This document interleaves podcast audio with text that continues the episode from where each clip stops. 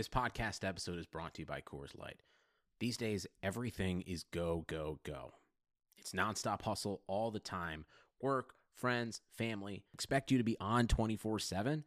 Well, sometimes you just need to reach for a Coors Light because it's made to chill. Coors Light is cold lagered, cold filtered, and cold packaged. It's as crisp and refreshing as the Colorado Rockies. It is literally made to chill. Coors Light is the one I choose when I need to unwind. So when you want to hit reset, reach for the beer that's made to chill. Get Coors Light in the new look delivered straight to your door with Drizzly or Instacart. Celebrate responsibly. Coors Brewing Company, Golden, Colorado. If you're a loser, tune in and you'll be a winner. It's the Moran-Alytics Podcast, talking Buffalo sports, Yankees, WWE, 80s music, and pop culture. And now, here's your host, Patrick Moran.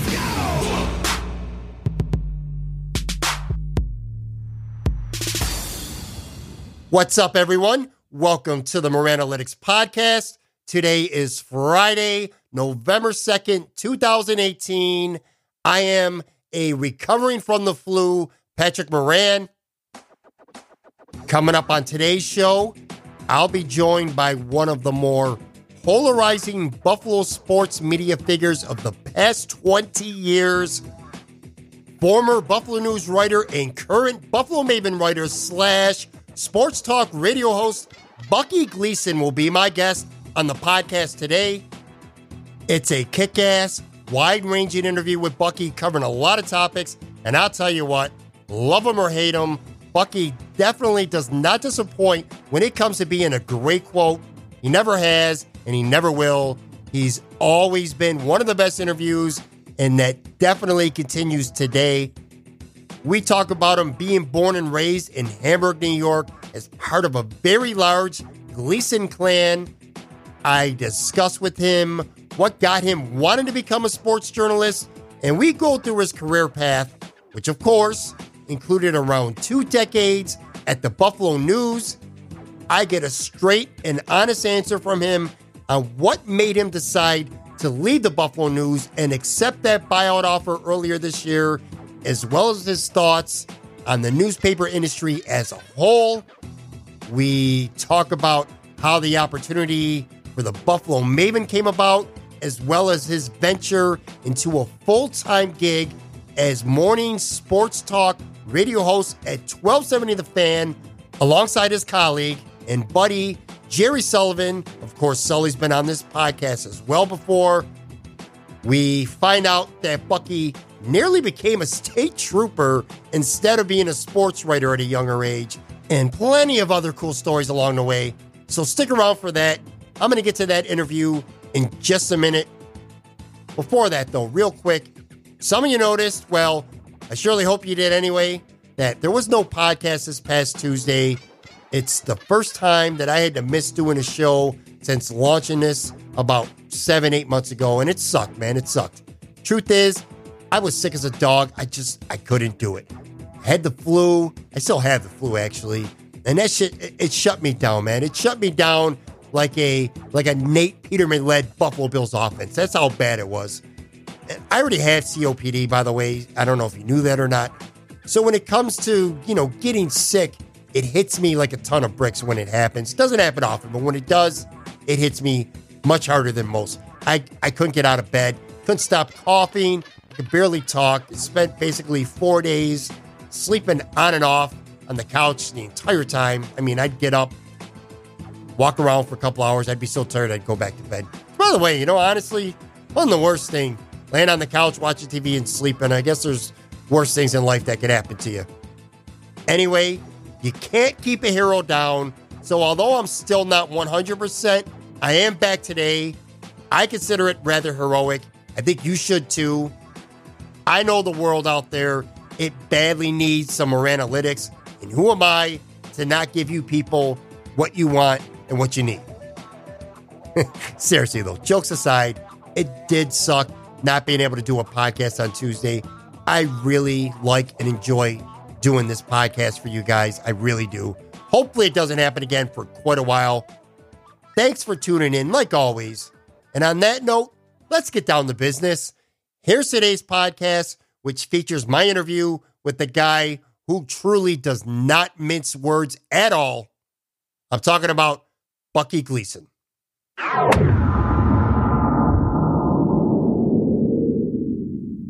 Okay, my guest today was a reporter and a columnist at the Buffalo News for 20 years before leaving this past year. He's now, along with his colleague and close friend Jerry Sullivan, has a weekday morning radio show on 1270 The Fan and also writes Bills and Sabres content for the Buffalo Maven website. I'm talking about Bucky Gleason. What's up, Bucky? How you doing? Thanks for coming on today. Yeah, th- thanks for having me. How's it going? I'm doing good. I'm getting over being sick, but I, you know, you're you're a big fish, man. I I can't blow you off. I need to have you on the show whenever I get that chance. So. Yeah, I'm not even a big fish in my own house, so I know better than to think that. now, I started my interview when I had Sully on a couple weeks ago with this question, and I want to ask you the same thing because I think it kind of pertains to you equally through your career.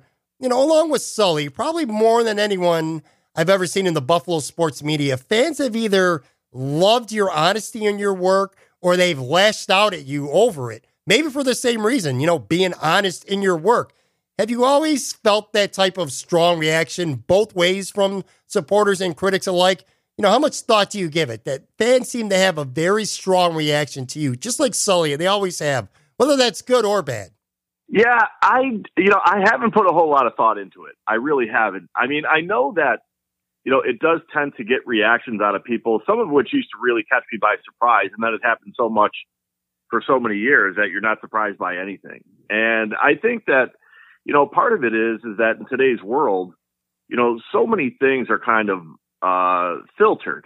You know, there's sure. a lot of things that are kind of the the edges have been have been smoothed over uh, over time, I think, and we kind of still go at it the same way. I mean, I, I certainly do, and he can he can speak for himself, and that is to just go and give it to him straightforward. I mean, I only know of one way, and I always found it funny the when people responded to my work because it was the same approach both ways. It didn't matter whether, you know, what I happened to be writing was positive or what I happened to be writing was negative. I never once thought about what the reaction was going to be when I was writing. Mm-hmm. In other words, I didn't sit there and think like, ooh, but people are going to be upset because I wrote this or people are going to be happy because I wrote that. I really have just tried to, to, you know, you just write what you see.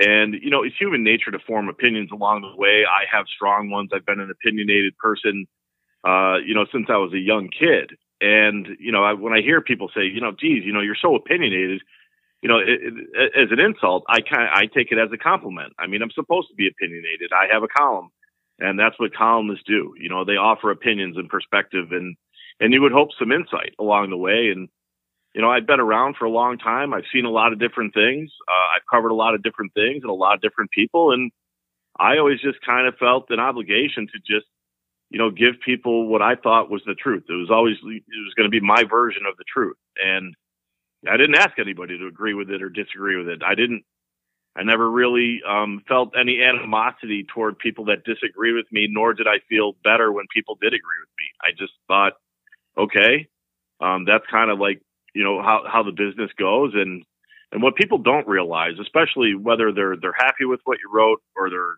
upset with what you wrote it's that there's always somebody that has the opposite opinion. So sure. you know in a way as a columnist like you couldn't win. That's one way of looking at it. But the way i kind of looked at it was you can't lose either because there's always going to be varying opinions and and people have them. For me to suggest that that they should agree with me otherwise would be wildly hypocritical and and delusional. I mean, you know, look, there have been times I've written stuff on a Sunday and probably disagree with myself on a Tuesday. So, yeah. you know, it does happen because we're not right all the time. It's just your view of things at the time that you're right. And and I think that you know the the lowest standard uh, for people that were reading my columns was to expect you know honesty and the truth. Sure. And I never, I never want to ask them to agree. Sure. Now we're going to talk about a couple sports media things and also the radio show and a few.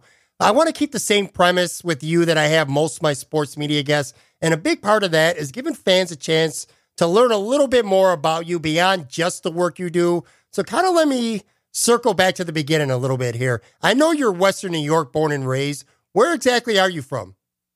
Yeah, I, I grew up in uh, Hamburg. I'm from a, a very big family.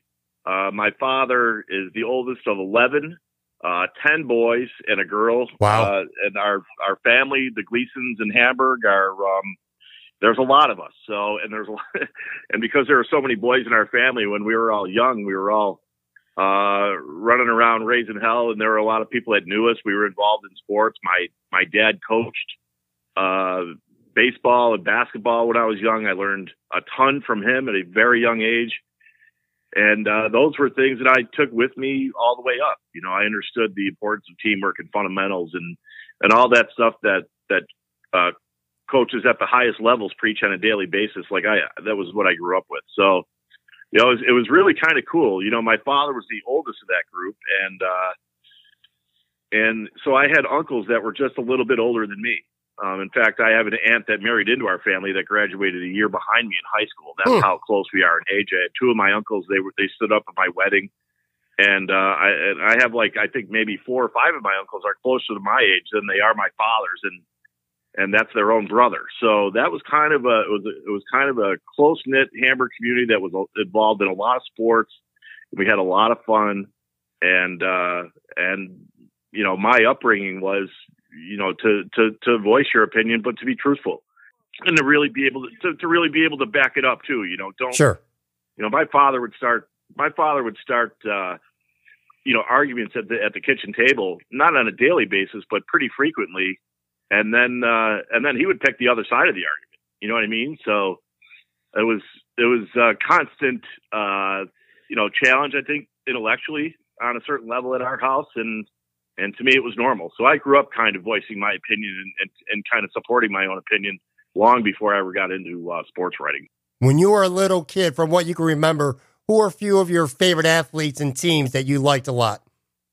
Oh, I love the Buffalo Braves. You know, like you know, I grew up. My dad, as I mentioned, was a basketball coach. I loved basketball. It's funny because people, for all these years, I think they they viewed me as a hockey guy because I covered so much hockey and covered the Sabres for so long. But Yeah. I, I actually loved basketball during my youth. And you know, it wasn't that I admired Ernie Ernie D. I, I felt like I was Ernie D. And if people don't know who Ernie D is, it's Ernie DiGregorio, Mhm. you know, the great uh, Braves point guard. And, you know, when I was whatever, seven, eight years old and he was playing for the Braves, I just wanted to be him. And, uh, the way that he could dribble the ball, the way that he moved, the way that he, he led those teams, it, it was, it was awesome to me. I loved the Braves, but I loved all, all the teams. You know, look, you know, I grew up in, uh, in, the seventies. I was born in 1967. So, you know, in, in 75, 76, 77, during those times of, of my youth, you know, you had the Sabres going to the Stanley Cup in '75, and you had OJ. You know, I, I I I do remember OJ when OJ was great, and even even the Bills with those terrible teams. You know, it was still fun watching him, and he was like an international star. And Gilbert Perreault and Bob McAdoo won a couple of scoring titles with Yeah. the Braves. I mean, Buffalo was a really bustling sports town at the time, and that was what I was growing up with. And uh, and it wasn't just that. Like I, I because we had the Courier Express, which I delivered when I was a kid, and the Buffalo News, they really did a good job back then of covering amateur sports. So I was kind of paying attention, and I was up with with the local athletes too, and I looked at some of them as as even my heroes, even though you know they weren't at the professional level. Now, you went to Buff State for college. Why did you decide to go to Buff State? And were there other schools that you considered going to or that maybe you wanted to go to? You know, I really didn't know what I was going to do when I got out of high school. I mean, I had an idea. Uh, I, I was a I was a paper boy for the Courier Express. I'd like to tell people that I single handedly put them out of business as being like the worst paper boy in the history of the company. And part of the reason that I say that is because I would wake up in the morning and I would read the newspaper, you know, every every morning before I delivered it. It was always late. I was always getting phone calls at my house and and it was, you know, I was always getting yelled at for for that stuff and just being a bad paper boy. Anyway, um but it really kind of, you know, triggered a, lot, a lot of what ended up happening and that was I was just a voracious reader. But when I got out of high school, I was kind of like goofing off in high school. I you know, I, I played sports and I and I knew a lot about sports and um, you know, I was a halfway decent student and I was a pretty good uh, writer, I thought at that time. You know, like I it just came easy to me. Um, advanced composition and English, you know, those, those were those were uh, things that came really easy to me, and I just struggled royally, like in biology and chemistry. But Hmm. I didn't, wasn't quite sure what to do with it, right? So, you know, I went to Buffalo State College. It was nearby. They had dorms. Uh, you know, it just seemed to to fit what I uh, thought about doing. And, and I went in there without a major. I didn't have any real plans set in place. But in the back of my mind, I knew that they had a journalism program, and there was going to come a point where I was going to give that a, a, a try, or at least I had thought about it. And once I did, uh, man, I was hooked. And uh, I was fortunate enough, uh, really through circumstance, uh, to the Buffalo News needed somebody to answer phones and take bowling scores and high school scores, and um, and so I applied for a job there as a clerk and ended up getting the job. I think I was in the newsroom for about maybe I don't know a half an hour, and you know I suddenly looked around and I was like, holy cow, you know, like I actually work at the same place as Larry Felser and Donn Esmonde, who was uh, the great columnist at the time, sports columnist at the time, and and other people that I grew up reading, Milt Northrop, and you know, there's you know Jim Kelley, who ended up being a great mentor of mine. All of a sudden, these guys were my coworkers, and uh, and I loved every minute of it. Um, you know, I was I, I couldn't wait to get to work. I would pick up any shift that I could. Was that an intimidating thing to you at first, being a young guy working at the news? Oh, was it? Yeah, you know, maybe on a certain level. I don't recall being intimidated because they were such good people. You okay. know, um, and I was pretty confident in my sports knowledge. It wasn't like I was some lost puppy out there who's just like this meek kid. I didn't have that personality. I was I was a very outgoing person and uh and I didn't have a problem with, you know, sticking out my hand and, and shaking people's hands and introducing myself. You know, I it was just kind of my extroverted personality, I guess.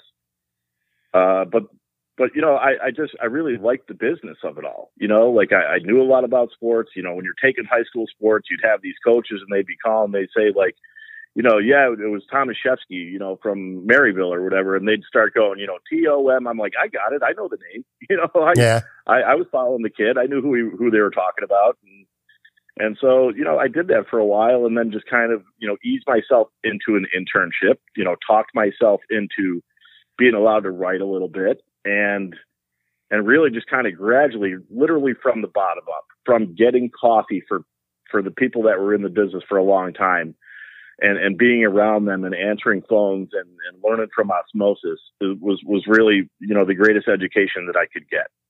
And I was fortunate enough to be able to do that in college. Like here I was working at the Buffalo News, and and other people are you know they're just trying to get a, a, degree. And I was like, I I'm, I'm getting this you know hands-on life experience while I'm going to school. I, you couldn't beat it. It was awesome. Now, you went on to have a very long and memorable career at the Buffalo News. We're going to kind of weave in and out of that a little bit. You moved on from the Buffalo News, of course. Before we talk about the website and the radio show, which I definitely want to talk about both those, I'd be remiss if I had you on the show and I didn't talk to you a little bit about the Buffalo News. For you, what was the straw that broke the camel's back? You know, that made you decide that you were going to accept the buyout offer from the news and leave after, you know, roughly 20 years? Everyone has different answers. I know I had Sully on and he had a specific thing. For you, was there one specific thing or was it a culmination of a bunch of things? It was a, it was a combination of about 10 different things. And uh, some of it had to do with the newspaper industry as a whole. You know, I didn't like the direction that the newspaper was going, the newspaper industry was going in. Um, you know, you heard the horror stories out there about people that were losing their jobs left and right. Yeah. Some really good people. Sure. And so, you know, part of you said, all right, well, why don't you hang on to this job because you're fortunate enough to have it? And part of me said, well, you know, I, I don't know where all this is going. And I was nervous about it. And I was also, I didn't like uh, some of the direction that the Buffalo News itself was going in. Um, you know, I thought that you know, one of our jobs was was really to uphold the truth or, or to be truthful. And and you know, we covered some bad teams for a long period of time. Yeah. And you know, so we had a reputation. Well, you guys are negative. If you, if you go back and look, you'd find a, a, a ton of positive things that were written. It was a reflection of the teams that we were covering, and not necessarily, you know, some as if like we didn't like the teams. I mean, it was just ludicrous to have that idea. Well, there were people that came in from the Buffalo News that weren't from Buffalo that didn't understand the nature of living here. And uh, and they thought, well, you know, these guys. They, I think they started to buy into some of the the uh, social media aspect of it. You know, in other words, they listened to the Twitter mob as if the Twitter mob was going to be, you know, some accurate measure of our work. And right. it was just ludicrous to me for for them to even think about that was nuts. Uh, and then it got to a point where they they were going to take away our columns, and I was like, all right, well, you know, for an industry that I was losing confidence in and a newspaper that I was losing confidence in, to me, it was counterproductive to what they were trying to accomplish by their own metrics. And when I say their own metrics, it was like, okay, well, you know, who are the people that, that most, who, who are the writers that most people were reading? And I knew one of them was Jerry Sullivan. If they were going to move Jerry Sullivan out of the out of his column, I was like, that doesn't make us better. That makes us worse. You know, John Vogel by then had made a decision to leave him leaving didn't make us better. That made us worse. And for whatever I offered that newspaper, and I did a lot of different things for them, whether it was writing columns or whether it was writing features, I could cover uh, anything from high schools, and I did to, you know, obscure runners or whatever it was uh, to the Bills and Sabres. I did all those things. Whatever I offered to that newspaper, moving me out of that role did not make us better, in my opinion. I thought that it made us worse. So, you know, if I was losing confidence in the industry and I was losing confidence in the newspaper, that just put the whole thing on steroids. And I was like, you know what? Um, you know, if there's a buyout to be had, I think I need to take advantage of this opportunity while I can. And one other aspect of that, Pat, was that, you know, my wife still works at the Buffalo News. And I, we were fearful that, you know, if, if something catastrophic happened and just say they closed their doors in one day, both of us would have been out of a job. Yeah. And that would have worst possible scenario that you could have. You know, so from a, it, it really was. You hear people say, "Well, you know, it was a family decision," and it's a crock, right? It's they're making selfish decisions in a lot of ways. For me, it was a family decision. It really was because you know I was not going to you know put my family in a situation where suddenly we weren't able to have health insurance or you know we were going to be out of two jobs instead of just one and uh and so, you know, we made the decision. We sat down, we talked about it. I spoke with friends and people that I trusted inside the business, outside the business, and I made a decision and, and I really haven't looked back. Now you're going to be preaching to the choir here because I think a newspaper without columnists is absolutely absurd and stupid. But why do you think from their side that the Buffalo News, or maybe not just the Buffalo News, because it's happening in other newspapers too, why do you think newspapers are starting to want to do away with columnists. It's just something as forget being you know a podcast or or host or anything like that. Just as a sports fan all my life who likes reading, I just cannot grasp and understand why newspapers are starting to want to do away with columnists. I just don't get it. It doesn't make any sense to me whatsoever. Um, look, I think the one thing that you have when you're a columnist is you have a couple of things going for you. One, you have a little bit more freedom than the beat writer who's there every day and uh, you know he might be covering the Sabres game or whatever. And I've done all that stuff. I was a beat writer, and you know I understood, you know what that meant, and it's a really important job. Um, so you know, but you're limited into into what you to what you can say. And if you have a columnist that's wired up the right way and that has the stomach for it, the backbone to be able to share his opinions, um, especially when when times are difficult, then to me, then you have somebody that's worth reading you know, and really, it, it really just comes down to how honest can you really be with yourself and how honest can you really be with your readers. And to me, you know, after you have years and years, like in, in, in my case, you know, having grown up in Buffalo, uh, worked in Buffalo for a long time, uh, had been at the newspaper, understood the pulse of the city, I could bring a perspective that maybe other people couldn't, uh, either for, for one reason or another. Maybe they were unwilling or maybe they were incapable or whatever, but I felt like I was in a pretty good spot there, and I felt that I was serving, uh, you know, the newspaper well, and I and and I could look in the mirror every night saying, okay, well, you know, you're doing the best that you can here, and you're being honest with yourself. And I think you know there came a certain point where there was there was a tone change where it was like, hey, um, you know, maybe you shouldn't be this way or don't look at things so critical. I mean, I mean, do people know what I do for a living? I mean, it's what I do. Yeah. So, um, you know, it made it difficult. And, you know, you had, you had two people that came into the newspaper that, weren't from Buffalo. They didn't understand uh, Buffalo. And I think that Buffalo is a different place. And, you know, they, the people there, the readers, they have a relationship with the people that work at the newspaper, whether it's long distance or not. And in my case, it was both. It was both people that read what I was writing, and it was also personal relationships that I had, you know, spent my entire life building. So, um, you know, their decision to do away with the columns uh, really didn't make much sense to me at all. At least to do away with my column. Now, you know, you and Sully are fine, and uh, you know everyone who left is fine, and maybe the Buffalo News for that matter, they'll regroup and they'll be fine too in the long run. But did you ever think a day would come where not like not just you and Sully, but like Tim and Bob and John, uh, everyone would be ex Buffalo News employees so fast? Is it a process that you saw coming, or is it like, bam, this came out of nowhere? It felt like because that's what it felt like to the consumer. No, I, well, I I think that it speaks to, you know, if you look at the people who left, I think there were 19 people across the newsroom and six or seven in sports alone. There was a lot of people that were reassigning. To me, it was like they had disagreed with the direction that the newspaper was going in. And I think that people came to the same conclusion. This is not the newspaper that we spent years building. They were going to go in a different direction. They had to make decisions, and based on their decisions, then we had our own decisions to make. It's not like we all had a big meeting and said, let's all walk out. That didn't happen at all. It was different people uh, left for different reasons. They had their own personal reasons for leaving. I respected the people who didn't leave because they had their own reasons for staying. Um, you know, some might be close to uh, retirement and they were, uh, you know, making sure that they could maximize their pensions or whatever. And some might have worried that they might not be able to get another job. And, you know, I had those fears too. Sure. Um, you know, I still do. I'm, I'm not 100% sure that this radio uh, situation is going to work, but I was willing to bet on myself and, and I was okay with trying to uh, take a chance at something. And if I failed, well, so what? You know, I have four kids and they, they, they could watch somebody, you know, their, their dad uh, uh, take a chance and, and do what you thought was right, uh, you know, in the face of, of, of security, really. And, uh, you know, bet on yourself a little bit. It's all right. If you, if you fail, then, you know, you pull yourself back up and you, you scrape off your pants and you're, and you get back at it and you figure out another way to go about things.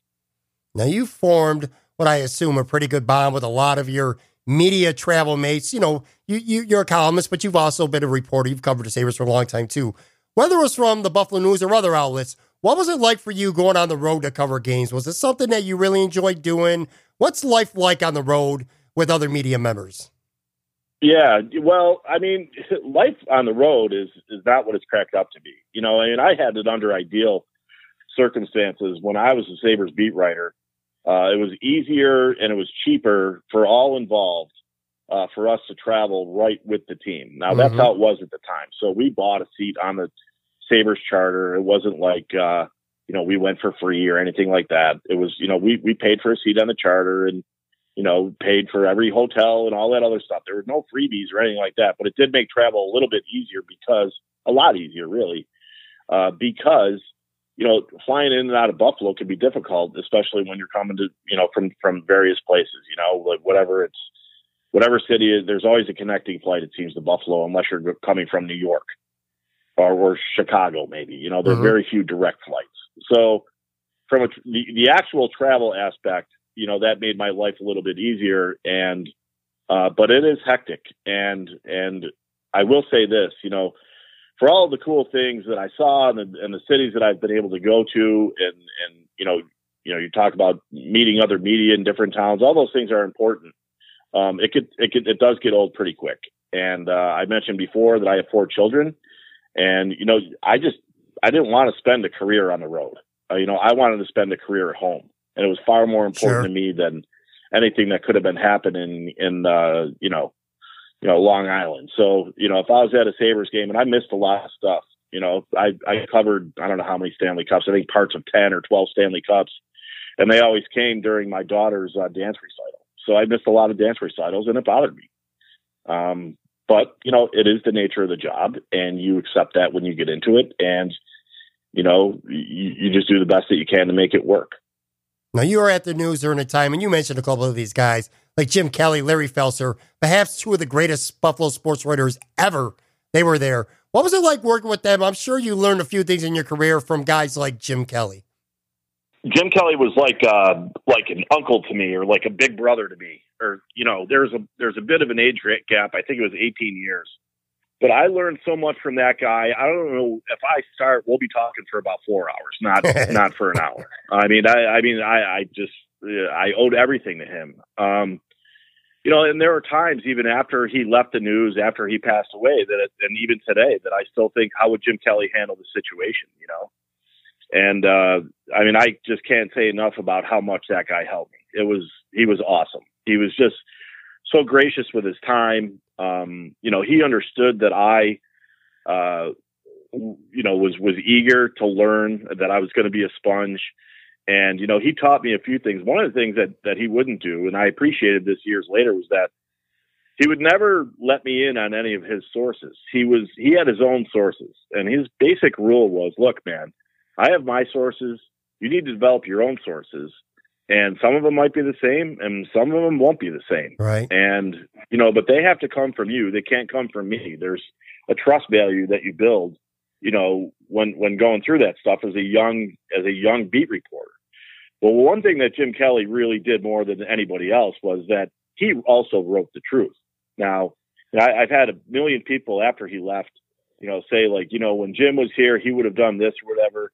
You know, Jim and most of those people, they it was in an effort to criticize me. They didn't know what they were talking about. Jim was a tough dude, man, and uh, and he got after it uh, in a way that only he could. And so when I look back on things, you know, would Jim have approved of some of the things that I wrote? Yeah, I think in, in many cases he would have said it wasn't strong enough. That you should have been that I should have been actually going a little bit harder than I did. But he uh, he was the man. I mean, he knew a lot of people in a lot of different places, and I met a lot of people through him, and because of that, it was almost like you know I had a free pass. You know what I mean? It was like, hey, if you were buddies with Jim or you worked with Jim, then you're okay with me. And you know, I tried to do that for for people who followed me the best that I could. But I I certainly was no Jim Kelley. I'll tell you that. I well, no one is. So I wanted to ask your opinion on this because you were so involved with this. How intense was it? The media battle at the time between the Buffalo News and WGR during the Sabres tank era.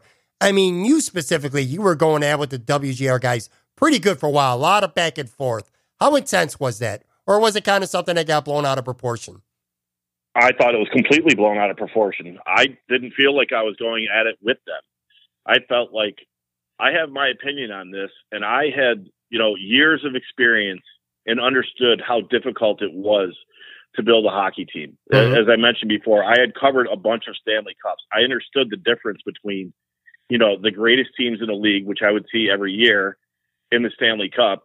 Uh, you know, I had covered the Olympics. I, I knew how I knew what really good hockey looked like. And I also, you know, knew enough general managers, enough scouts, enough people around the league to understand how difficult it was to build.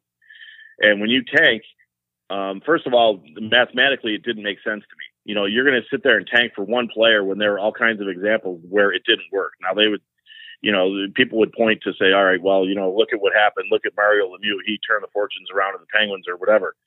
That is not the way that you go about things. I mean, you might have somebody that you can build around and that's great, but you have to make a lot of right decisions after you get that player. Mm-hmm. And when that player is sitting on the bench for two thirds of the game, that means, uh, you know, you, you need in, in hockey specifically, you need a lot more than that. And to me, it was the most asinine thing in the world that you could do. And when I look back on it now, has it been worth it for people? Because you have Jack Eichel. Even if you had Connor McDavid, they didn't need Jack Eichel or Connor McDavid. They needed Jack Eichel and Connor McDavid and others once they got in that spot. And to me, I also understood that, you know, look, you can build a losing culture and it's really hard to recover from that because when you're in an organization where not only is, is losing accepted, it's encouraged, then what kind of a message does that send to players, young players specifically, you know, that it's okay to come in here and pick up a paycheck? And I, I think that they're still suffering from some of the ramifications of that. Now, you know, whatever GR or other people were saying, it didn't matter to me. I had my own opinion. I, I understood the league. I knew the league. And we could, we could sit here and talk all day about it and I wasn't going to budge from that opinion because I knew that it, it, it just doesn't work. There are too many things that can go wrong, and it's a heck of a lot easier to build from the middle and, and build up than it is from all the way at the bottom. Because when you go down to the bottom of the ladder, all it is is you have that many more rungs to get up to, to just to get to the middle, and and and and they're still not there. So you have to do a lot right. It leaves a, a very little room for error and I understood all that because I had years and years of experience. It wasn't like some cute little gimmick. I, I knew that you needed more than one player. I didn't care who the player was or what superstar status that he had. It wasn't going to turn around the fortunes of a hockey team. It, it wasn't the NBA. It wasn't LeBron. Did the tank frustrate you with how fans were towards it? I mean, it was like a division, unlike anything I've ever seen in Buffalo sports between pro tankers and anti tankers. You know what I mean? Forget, I know your job is to write about the team and, you know, stories that come from it, but just the fan reaction, you know, so many people wanted the tank, and then so many people who agreed with your opinion said this is the dumbest thing ever. It was just crazy how divided the fans were during that time, and still are to a certain extent. Well, I'd like to know how many people uh, who, who back then were saying, you know, yeah, you should tank, you got to tank, and they got on board with popular opinion, who are now saying, yeah, I knew that was stupid. Um, you know, it's funny right. how how funny how yeah things the opinions change over the you know based on the on the results of what happened. Um, you know, I don't know. I mean, if I thought anything, it was like I, I, I guess I was probably a little bit disappointed that that many people thought that there was going to be an easy fix when there are no easy fixes really in pro sports. You know, I mentioned LeBron James just a minute ago. Well, LeBron James is he's on the court for 40 minutes a game. You know what I mean? He's one player that has the ball a lot. Right. And so the math actually can work in basketball. You know, that you would almost even understand. It wasn't even about the morality of tanking. In other words, basically trying to set your team up to fail, although I had problems with that too. You know, it was it was really along the lines of it, it's just it's a it's a bad way to build a hockey team. It's just it makes it makes things really really difficult. And you know, will it will it ever uh, work? You know, in other words, you know, is there a time where people could look and Jack Eichel will say, well, you know, look, the tank worked. You know, the Sabres just won a Stanley Cup. It wouldn't be because they tanked. It was, it was, it would be, uh, despite the tank. It's because they made so many moves that took years and years and years to get them up to that point. It won't even be on. It won't even. You can't even credit the people who did it, which actually started with with uh, Darcy Regier.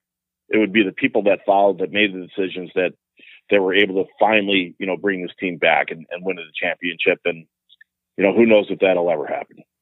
I'm sure you've been asked this before. If a, if somebody like a high school teenager or somebody like that came up to you and said, "You know what, Bucky? I'm thinking of becoming a sports journalist in the future." What's something that you would definitely recommend to them and endorse that they do? Uh, find a different profession. Why? I mean, I, I, I, I just, I, I don't think that it's stable enough right now. Uh, there are a lot of different uh, media uh, platforms out there and I just, I don't know that it's worth it the way that it was worth it for me. I think that so much has changed. You know, it's really tough right now, I think, to make any real money doing it. I would strongly recommend that um, you, you try to do something else. I would. Uh, I can't, I couldn't honestly tell somebody, you know what? You know, if you want to be a sports writer, you're going to be just fine because I can't make that promise. You know, I, I understood that, you know, when I was, if, if I kept working at it, you know, I, I worked at, the Olean Times Herald. I worked at the Gazette. I worked at the Associated Press. I left town. I came back. I put a lot of work, a lot of time, and a lot of energy just to have a chance at it. And, you know, the people that I went to school with at Buffalo State, I, I didn't know anybody else uh, that I went to school with that had the same job. And so I was somehow beating the odds to, to for that. And that was then. I think now I just I, I just think it's really difficult to do. You know, it, it, it just is. Now, if you're that passionate about it and you feel an overwhelming need to uh, make this a career, then you know just make sure that you're going about it the right way. Don't compromise. You know, don't make sure that you're challenging people. Um, you know, you're you're there to report the news, and if you're if if you're a columnist, then you're you're there to offer something different, you know, perspective and whatever. It takes years for that to uh, to happen. You have to have some experience and whatnot, but too many times I I see nowadays. Uh, I, I watch younger people. Um, some some of them are older who have who have changed. Uh, allow you know access and other things to determine how they go about their jobs, and they're not giving people the, the straight truth. And you know, we mentioned before Jim Kelley and Larry Felser, they would be disgusted, I think, if they were alive today and they watched how some of this stuff is unfolded. I'll tell you what, that straight up was the most honest answer I think I've ever had in the history of this podcast. I've asked a bunch of sports media guests that same question. That was that's a brutally honest answer. Much respect for that. I respect the hell out of that. Good answer. Well, thank you. I mean, uh, you know, I really don't. It's not. I, I, I don't know. I don't see any. You're being honest. lying. I don't see any sense in in you know sugarcoating. I just think that that's what it is. You ask me the question, I'm going to give you the answer, and I only know one way. And I mean, maybe some people appreciate it, maybe some people don't, but that's that's the only way that I know. Yeah, I hear you, man. Much respect. How did the opportunity with Buffalo Maven come about? I know you decided to lay low a little bit after the thing with the Buffalo News happened. I first talked to you a couple months ago. You know, it was interesting. Um, I wasn't exactly sure what I was going to do next. Uh, you know, I did. I was told when I left the Buffalo News that to take some time off, and it was the best advice that I could have had. Uh, it took, you know, a, a few weeks, if not a, a couple of months, as I like to say, to rinse, you know, a, you know, 22 years out of me, and that thinking, and you know, whether you know, is there animosity? I mean, I guess there was a little bit of animosity because it was something that I really cared about, and in my opinion, they were ruining it. So yeah, I mean, it it, it bothered me, but I also felt, you know, good about the fact that I was able to receive a buyout, which allowed me the time to think about it. In other words, I didn't have to rush into anything else. Yeah. And I wasn't quite sure what I was going to do. Um, I, I'm not going to tell you what jobs that were out there uh, out of respect to the to jobs that I didn't take Sure. um, or jobs that I was up for. But I had some interesting opportunities that ended up, uh, for one reason or, or another, you know, not taking shape. You know, I, I will tell you one thing: the athletic. I was interested in the athletic on a certain level. I wasn't totally into it, um, and they weren't totally into me. There were some conversations that went back and forth. They were brief, and they decided to go in a different direction, and I and so did I. Mhm. Um, but when the Buffalo Maven came across, it was kind of like, look, man, you know, you're going to have a chance to be able to do what you want in the way that you see fit. You know, now, you know, the trick is going to be monetizing that. It's going to be making sure that you can get enough people around you, sponsors, advertisers, otherwise, uh, to to be able to to do that. But Sure. I look at I looked at it as as an opportunity. You know, something that I had envisioned years earlier that, you know, when all these newspapers were struggling and they were going uh, spending all kinds of money on print and and trucks and the delivery service and all this other stuff, the marketing and and all that. You know, I thought, why, you know, why why don't we do this? Why don't we do this on our own? So this is kind of an opportunity. It's not exactly that, but it's kind of an opportunity for me uh, to be able to to do what I've always done. Um, you know, on, on a certain level. And and I, you know, I had Sully uh, along for the ride. He wanted to continue writing. I thought that I still had something to offer, and right now I do. You know, how long is that going to last? I don't know. We're going to find out.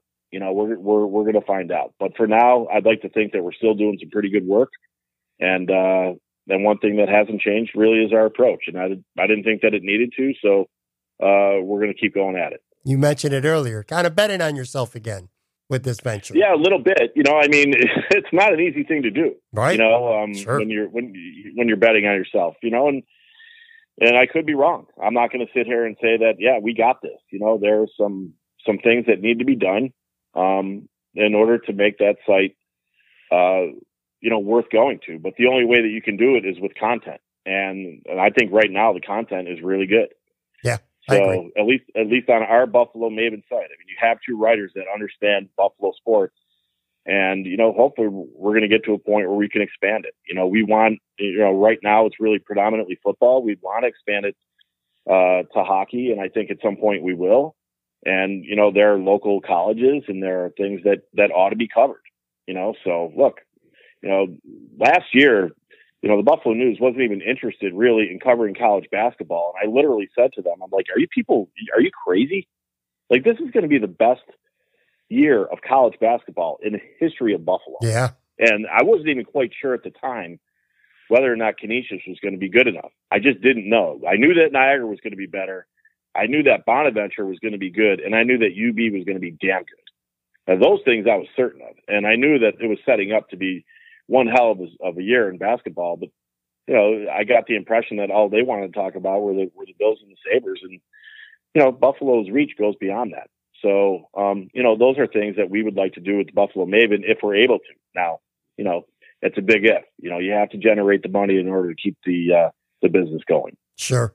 How important was it for you to continue working with Sully, who you've had a very close relationship with at work, and I'm sure off work as well through the years? You know, we have an interesting relationship. I think that he would be the first one to uh, tell you. We both of us have kind of agreed that we're it's like a brotherly thing, you know, in a way. Like he, you can fight like cats and dogs, and we do. But ultimately, you know, I don't like it when other people criticize him because I understand how talented he is and how hard he works. Sure. And you know, a lot of the people that criticize him have they don't have a clue what they're talking about. Right. You know, and so I just shake my head and say, "Do you understand? Like this guy, you know, you, you could take him to any newspaper anywhere in the country, and he's going to be one of their top columnists, if not their top columnist. I mean, he's that good. Mm-hmm. And you know, I have a world of respect for his work and a world of respect for uh, for him. But we go at it. Why do we go at it? Because we both have strong opinions, you know, and a lot of times they they clash. And uh, you know, we go at it on the radio a lot. But uh, but we also, you know, and this is like brothers too. You can get in an argument with a guy, and in this case, Sully, and we've had some blowups. And two seconds later, we look at each other and start laughing, and it's over. It's done. We don't hold grudges. It's just us being us. Two knuckleheads who have strong opinions that that aren't afraid to voice them. You know, so you know, trust me. If if other people think that. uh you know that they've disagreed with Sully. I mean, you should hear our telephone conversations.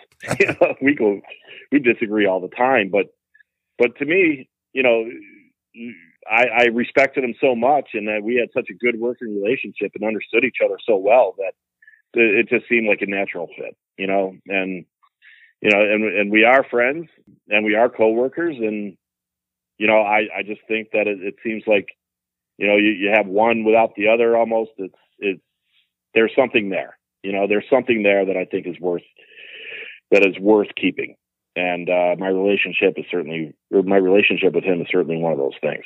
How did the Bucky and Sully radio show, which again Monday through Friday, 9 a.m. to 12 noon on 1270 The Fan, how did that opportunity to do that daily show come about? Well, we thought that there was a hole in the market. There um, is. I certainly did. I mean, you know, I don't want to sit here and criticize other media in town. I mean, we've but I'm, I'm about to anyway. You know, there's a lot of there's a lot of I think influence that you know the pro sports teams have over the media that is isn't right. Um, in other words, I think that there's a lot of people that are compromising their positions in one form or another, whether they are being paid by you know the Bills or Sabres directly or indirectly, or they have working relationships with them. Um, or they rely on them for advertising in one form or another. You know, it seems like there's always some sort of a connection with almost every platform of media in this town. And to me, I I thought and still think and firmly believe that people shouldn't be afraid of the truth in Buffalo, New York. They never were before, that they deserved what the truth was, and they deserved, you know, cold, hard opinions. There had to be an alternative. We never thought that the, that that alternative radio in Buffalo would be telling the truth of all things. It's the easiest thing any of us can do. But we thought that there was a platform there and, you know, we had radio shows in the past, we had a television show in the past. We just thought it would be a lot of fun and we thought that we would be able to uh to serve people that wanted to listen. That you know, we had heard from a lot of people. Sully would tell you this too. When we left and we were off all summer, I couldn't tell you how many times people said, "Man, oh man, I wish you were still there. I wish we could still, you know, either listen to you or have have you guys on TV or whatever, read what you guys are writing because we really need that in this town." It was kind of funny, you know, the same people I think that were yelling and screaming at us about their teams were also the same people that were saying like, "Whoa, wait a minute, you know, these were the only guys uh, in some ways that were that were telling the truth uh, on a lot of days there." And we missed those guys and look, man, I always understood that, the, you know, people when they were yelling and screaming about us, they they were really yelling and screaming about their teams. Yeah. You know, we were delivering a message about their teams, and at at the heart of the heart of of Bills fans and Sabres fans, most understood that really the problem was, was with their teams, not the people writing about their teams. So we thought, you know, radio was a was a great way to do it. You know, the challenge was whether or not we could make it work. You know, did was there somebody out there that where you know they had enough faith in us, and was there a platform for us to do it? Well, twelve seventy the fan. I don't think that you could ask for a better platform than that. You know, um, they gave us an opportunity, and we've been at it for a couple of months now, and we've learned a lot, and you know we continue to get better, and we're having a lot of fun. And I think that the, the show is true to what we wanted to be, and that is, you know, there's no BS here. You know, there's as, as Ruben Brown came on the show and said, it was one of our first shows, if not our very very, very first show. There's no fake news going on here at this station. We're going to give it to you straight because that's what people deserve. Well, I'll tell you, man, when I first heard that you guys were having a radio show, I was pumped. It's not, and I'm not playing favorites because I have you on my podcast right now, and I'm not directing hate towards WGR because it's nothing like that at all. I just think for sports fans, I think there needs to be more than an alternative. Honestly, when all you guys were at the Buffalo News, I I've always hated the Buffalo News being a one major newspaper town. I always wish that there was a, a good secondary paper too, just for Me more too. competition. And I feel the same Me way about radio. Yeah, I mean, when I was at the Buffalo News, I wanted another newspaper because I, I thought that uh, other people should have a different perspective. Mm-hmm. And in a lot of ways, they, you know, I think the local sports teams would have been criticized by two papers. You, you wouldn't have been able to blame just one all the time. Right? Yeah. Look at those two guys. You know, it, it just, you know, it would have actually helped us. And hey, I, I like the guys over at GR. You know, a lot of them are, are friends of mine. Mm-hmm. And, you know, it, it has, I have nothing negative to say. I mean, they've built a wonderful business over there. We're just doing something different. That's all. Yeah. I just thought it was, it was a cool thing and, and an opportunity to do something different. And, you know, again, I mean, are certain things compromised over there? I mean, that, I guess that's for other people to say. I, I think on a certain level, there have been people that have been compromised over there. I mean, if you listen to what's going on there in the afternoons, you're talking about people that are directly paid by the organization. So what do you expect? You know, they're not going to come when, you know, you look at the Bills and the situation that they're in right now and the way that they've mishandled this Nathan Peterman situation. You know, I think that people should be held accountable for that. I think that, you know, the, the, there there needs to be a voice to say these guys screwed this up. Does it mean that Sean McDermott is a bad coach? No, I think he's a good coach, but they screwed this up.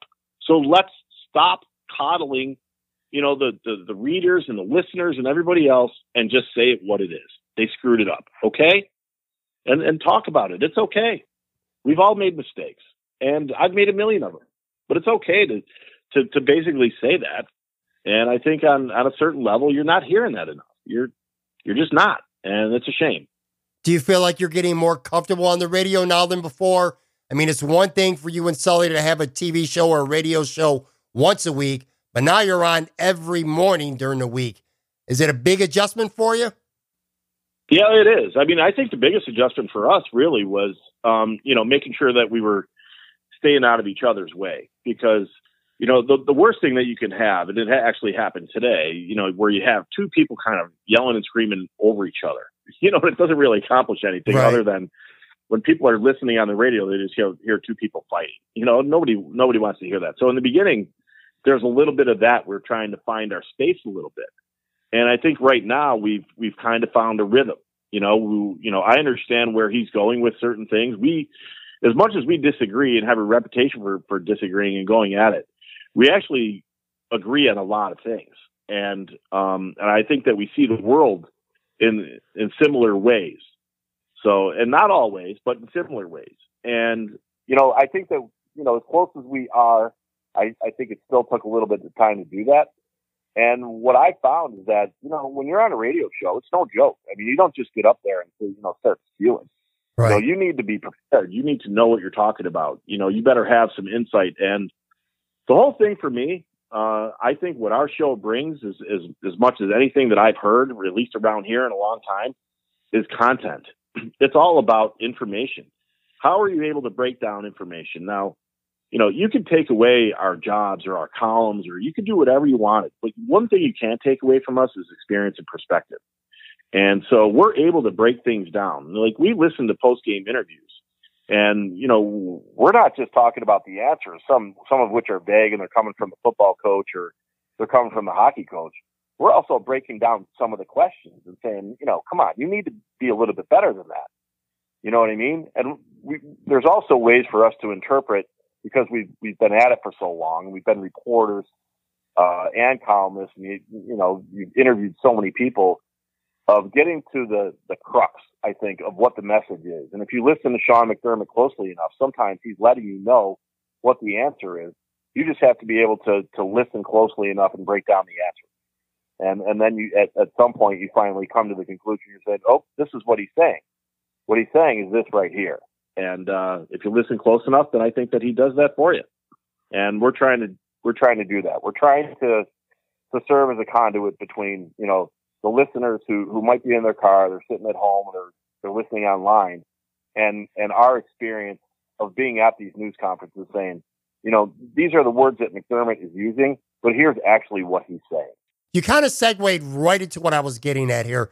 You guys have a morning show on a, on a significant radio station. You're covering the Bills literally on a daily basis, yet, and this is complete and utter bullshit, they have not credentialed you guys yet to cover press conferences. Why do you think that this is happening? Because that's just absolutely absurd, stupid, and ridiculous. My, I don't know the reason for it. Uh, to me, there is no reason for it.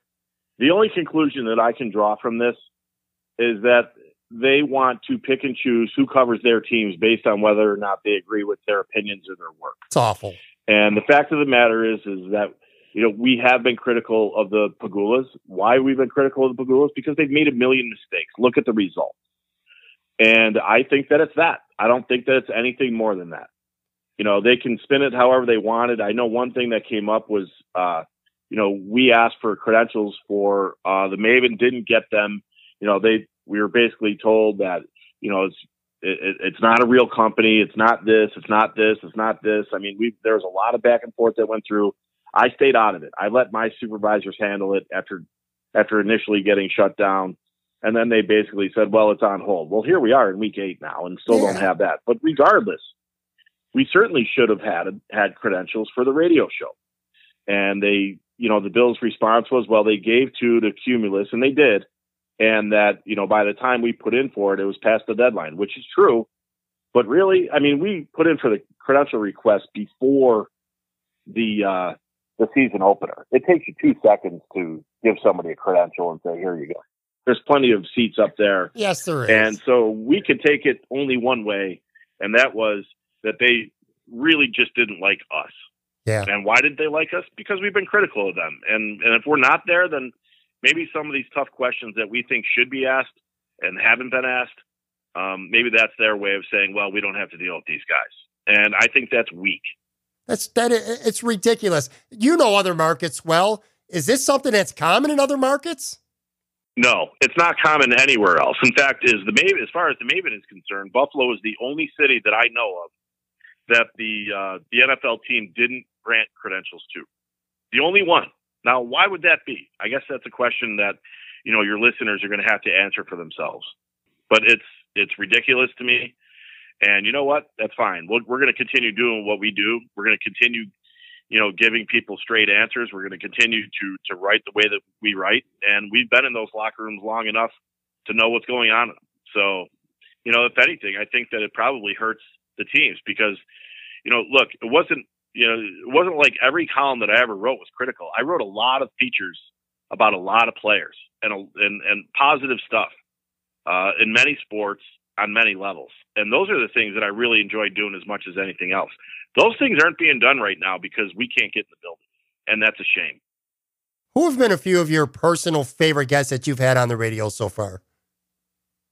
Uh, as far as our guests, yeah. Oh, we've had some really we've had some really good guests. I mean, it's it, it's been fun. I mean, you know, it's it's hilarious when you talk to somebody like, uh, you know, William Fichtner, the actor, the Hollywood actors from Cheektowaga, and you and you draw out the passion in him that is like an absolute nutso Bills fan, right? I mean, mm-hmm. the guy is he's just off his uh, rocker when it comes to Buffalo sports, and you know we all know him as this great actor. And uh, if, if you've seen his movies, I mean, you know what, or watched Mom, the sitcom or whatever, then you know how how good he really is. And and yet there's still like a Buffalo boy deep inside him, and it's it's this little kid that's it's a that's a Bills and Sabres fan that that just can't get enough, even even though he's on the other side of the country. So he came on, and he was awesome. He was hilarious. Like we had Thurman Thomas on last week. I thought he was phenomenal. Yeah. Um, you know, I know he spoke with a lot of different media, uh, and and we were we were one of them. And and you know, I just he was really good. I mean, he was a really good player, but he was also, you know, if you know Thurman at all, he's he's very honest and he's very honest with himself, and so he's been good. But we've had uh, we've had so many guests on and so in so many different forums already that um, you know to sit there and try to pick one or two or whatever is, is, is really difficult to do. It, it just is.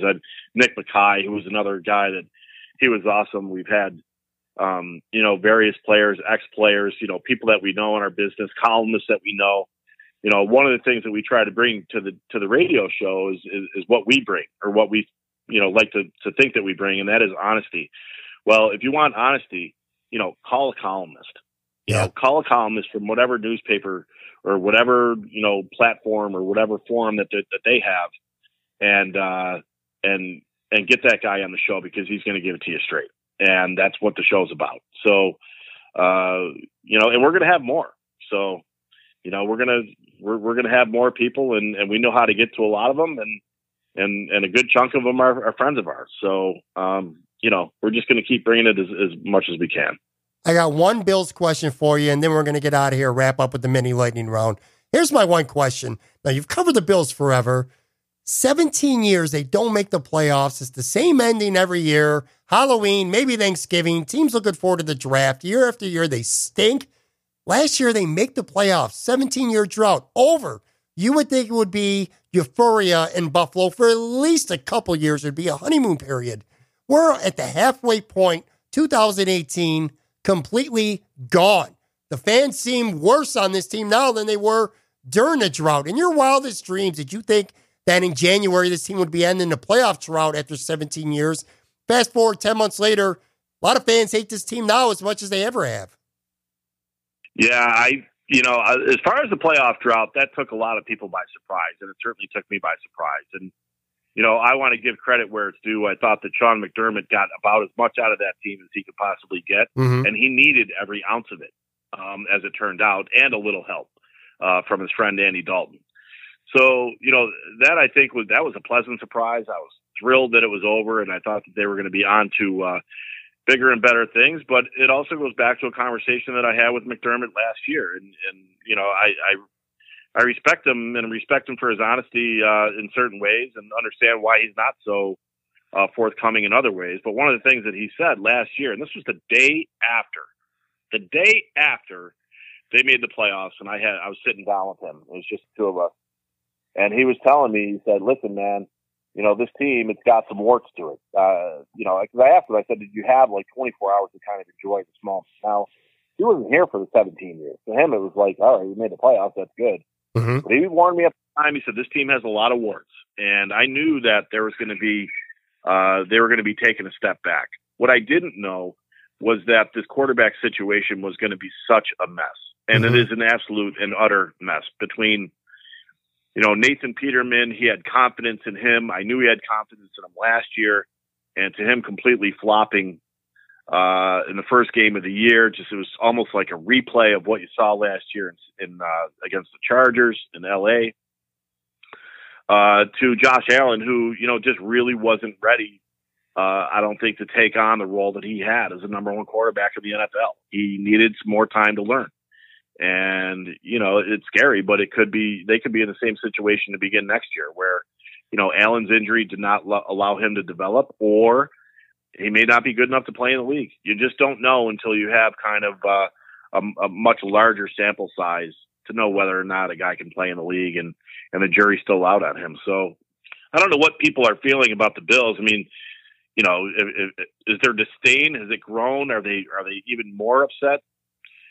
I think maybe when you watch this team play and the frustration builds and the expectations build, um, and, and they're, they're not able to meet those expectations, and then it allows the frustration to build, and then there's different expectations, and then you don't meet them, and then the frustration builds again. I yeah. mean, it's just like this is what Buffalo is. It's what Buffalo does. So I don't know the degrees of of anger or frustration. Um, you know, it feels like a lot of like a lot of years in Buffalo, really.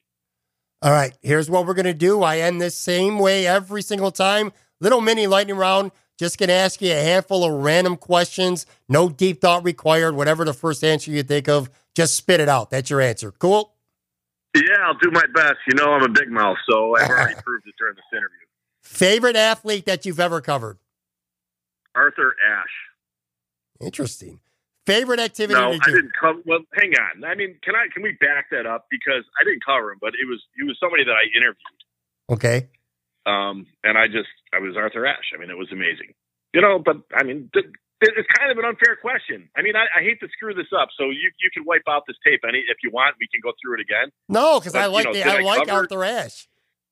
Did I did I cover Wayne Gretzky? I mean, yeah. I mean, I covered Wayne Gretzky, but was he a favorite? I didn't really have a relationship with him, but he was Wayne Gretzky. So, All right. you All know, right.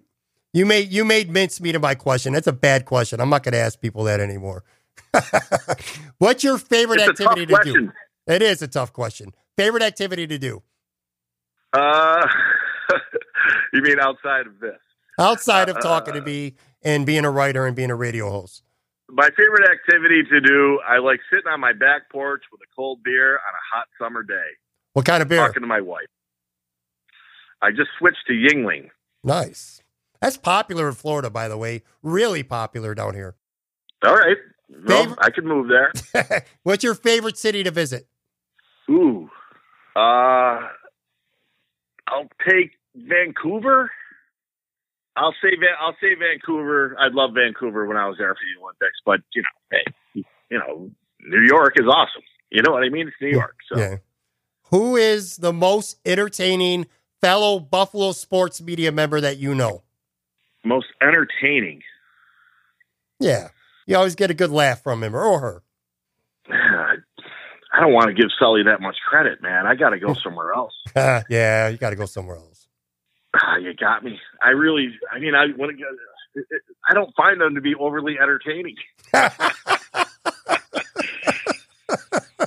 All right, fair enough. The answer, the answer is you know, nobody. I mean, we're all working, so it's not like you know we're sitting around, you know, and something somebody's putting on a show. All right. Uh, that's a tough question, man. I'm sorry, I'm struggling here. Do you have a favorite sports movie? Uh, probably Caddyshack. Me too. That's right up there. That's a good one. Do you have a favorite TV show? I'm, I'm not sure how much TV you get to watch, but is there any one or two shows that you really enjoy watching? In my lifetime, Sure. I really like The Sopranos. I'm not much of a. I'm not. It's not like I'm sitting around here watching sitcoms and stuff. You know what I mean? Like, hey, I watched Friends. You know, I watched uh, Two and a Half Men. You know, my favorite TV show ever is probably All in the Family. If you had to go back in time and do it all over again, and for whatever reason, the sports journalism thing, it didn't work out for you for any reason, doesn't matter why, what do you think you may have ended up doing with your life? I would have been a state trooper. Oh, really? Uh, I took the exam and I thought that I killed the exam. And when I when I walked out of there, I was like, "This is what I'm going to be doing." I probably would have been a New York State trooper. I have a lot of them in my family, so um, it seems to be somewhat genetic. Okay, second last question here. I know you kind of have a love hate relationship with Twitter, but if Twitter were to send you a note and say, hey, Bucky, you're only allowed to follow one person on Twitter and one person only, that's the new policy. Who would be that one person on Twitter that you feel like you got to follow? Barack Obama. All right, we've reached the last question. It's the same question I ask every guest that I have. If you could have three dinner guests, any era, dead or alive, does not matter when, anyone, three dinner guests, who you got? Um, I'm going to go with Abraham Lincoln. Okay. Um, I'm going to go with Nelson Mandela, Okay. and I'm going to go with Marilyn Monroe. All right. Bucky Gleason, everyone. Follow Bucky on Twitter at Bucky Gleason. Of course, check out his and Sully's work at Buffalo Maven. I'll put the, the link in the show notes here. And you can catch the radio show every weekday morning between 9 and 12 noon on 1270 The Fan in Buffalo. Thanks, Bucky. This was fun. This was a good chat, man. You carried the entire show. I love it. I don't got to do nothing else now. well, that's part of my problem. I don't know when to shut up sometimes. So thanks for thanks for having me on. I appreciate it. I, have been criticized and, and I've been complimented for that uh, ability to just keep running my yip.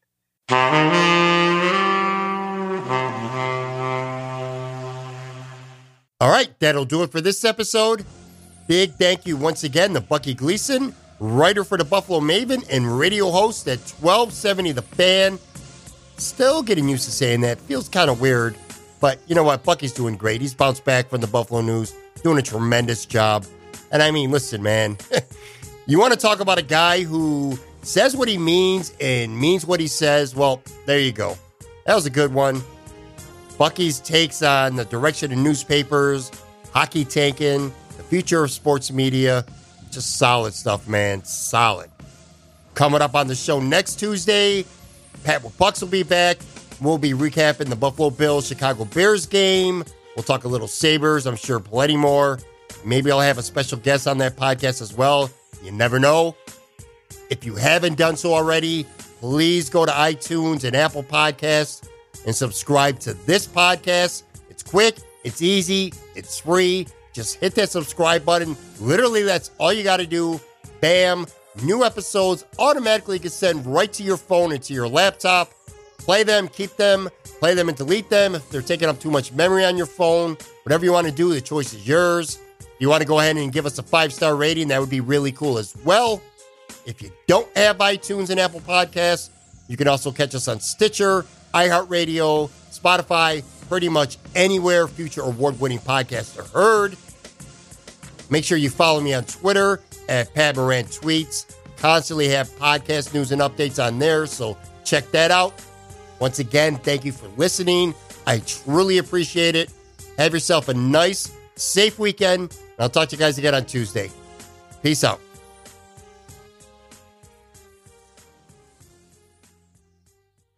For the ones standing guard, for the eagle eyed, for the knights in shining armor, and for all those who support them, we are Grainger, your experienced safety partner, offering supplies and solutions for every industry, committed to helping keep your facilities safe and your people safer. Call clickgrainger.com slash safety or just stop by. Grainger for the ones who get it done.